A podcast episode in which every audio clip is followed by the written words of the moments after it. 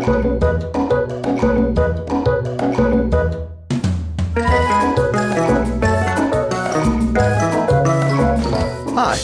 I'm Dr. Allen of Jones Animal Hospital, and this is your weekly pause. This week, we're going to talk about skin. Skin is something every pet comes in with, along with a good coat. Nothing looks better than a, a beautifully washed, brushed out dog that's had a fresh haircut. But sometimes we have skin problems, and they can be caused by a whole variety of reasons.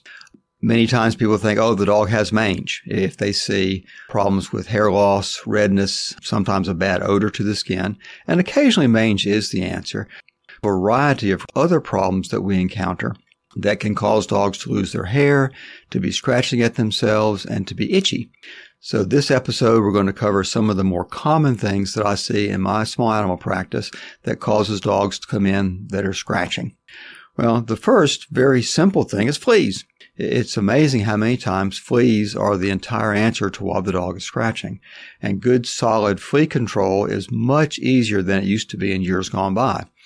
Used to be flea shampoos, flea dips, things along those lines were, were smelly and messy and truthfully not very effective, but that's all we had to help control fleas in our pets. Nowadays, there are some very good oral medications that can be given once a month or in some cases once every three months that do an excellent job to control ticks and fleas in our pets. There are some very good flea and tick collars far superior to the ones that were used in years gone by. They're not cheap, but they certainly work very, very well. There are some very effective topical products that people can use, what are called spot on type products that are usually applied once a month. Those also are very, very effective to help control ticks and fleas in our pets. To be effective, all of these have to be used on a regular basis, whether you're seeing fleas or not, and in a lot of cases need to actually be used year round. But fleas can be very easily controlled, much more easily than they have in years gone by. And that's always kind of your baseline thing to help keep your pet from having problems with itchy skin. Sometimes pets will have flea allergies. Flea allergies don't take hordes of fleas to really set them off. Sometimes just a few fleas will set off a pet with flea allergies, and they're typically scratching and chewing at themselves near the base of the tail, have red, rough, irritated skin and scabs. But again, flea control is the very first thing you have to do to control that, but then also some sort of allergy medicine, either steroids by injection or tablets. There are some really good other allergy medicines we use. Apoquel is a tablet that we've been had available for several years now that's effective. There's a new injection that we give once every four to six weeks called Cytopoint, which works very well also. So fleas and flea allergies can be controlled by solid flea control and then some of the systemic anti-allergy medicines. So that's a, one of the baseline things we see are fleas. Occasionally we truly do see mange. And mange is generally caused by two different kinds of mites, either demodectic mange mites, used to be called red mange, still is called red mange in some cases, and scabies caused by a sarcoptic mange mite sometimes in, in, years gone by, these were very, very hard to treat, especially the demodectic mange. But now there are some very good products that a pill given once a month can take care of either one of these kind of mites very, very effectively. In years gone by, when these were horrible problems, sometimes even wound up having to euthanize dogs if they had systemic demodectic mange. Sounds horrible, but that used to be someplace where you wound up. But now they can be treated very effectively with a simple pill given once a month. Sometimes we see pets that have ringworm, and ringworm, despite its name, is not a worm, but it's actually a fungal infection that gets on the dogs. Now, this is even more important than other problems because ringworm is potentially contagious to people. So sometimes I've had families come in with a puppy or kitten that had ringworm, and every kid in the room also has ringworm where they've been cuddling with the kitten. That's something to talk to your own doctor about. Ringworm is usually fairly easily controlled in pets, usually with topical medications. Sometimes we'll also use oral antifungals, but ringworm can also cause pets to be itchy, can lose hair, and have crusty places on their skin. Allergies.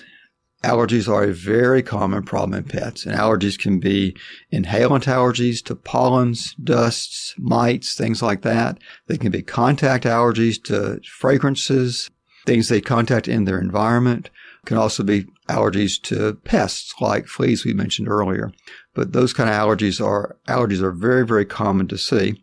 Oftentimes, pets that have allergies have been scratching and chewing at themselves excessively, and because of the self trauma from those things, have developed secondary bacterial infections, oftentimes secondary yeast infections on the skin as well. So many times, animals that come in with allergies and other secondary skin problems wind up needing a lot of very intense management that sometimes runs on for six, eight, 12 weeks.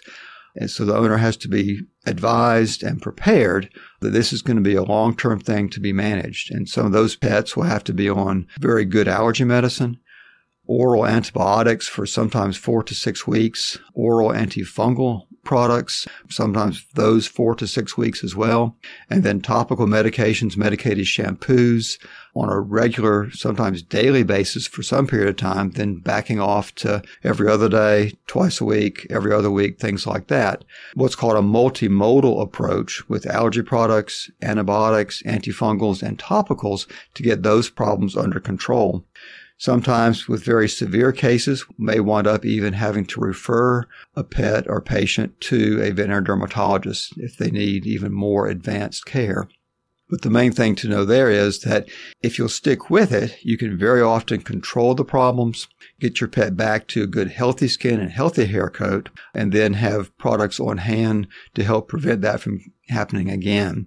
Very important thing to keep in mind there though is Allergies are never cured. They're just managed and kept under control. And if you ever back off on the management, you have to start all over again with all that very intensive management. So skin problems can be caused by a variety of things. Everything from something as simple as ticks or fleas to something as complex as allergies with lots of secondary problems because of that. But you working with your veterinarian can very often come up with a plan medications that can help your pet to be restored to normal coat and normal skin and keep them under control for a much longer period of time. And everybody is way happier with that.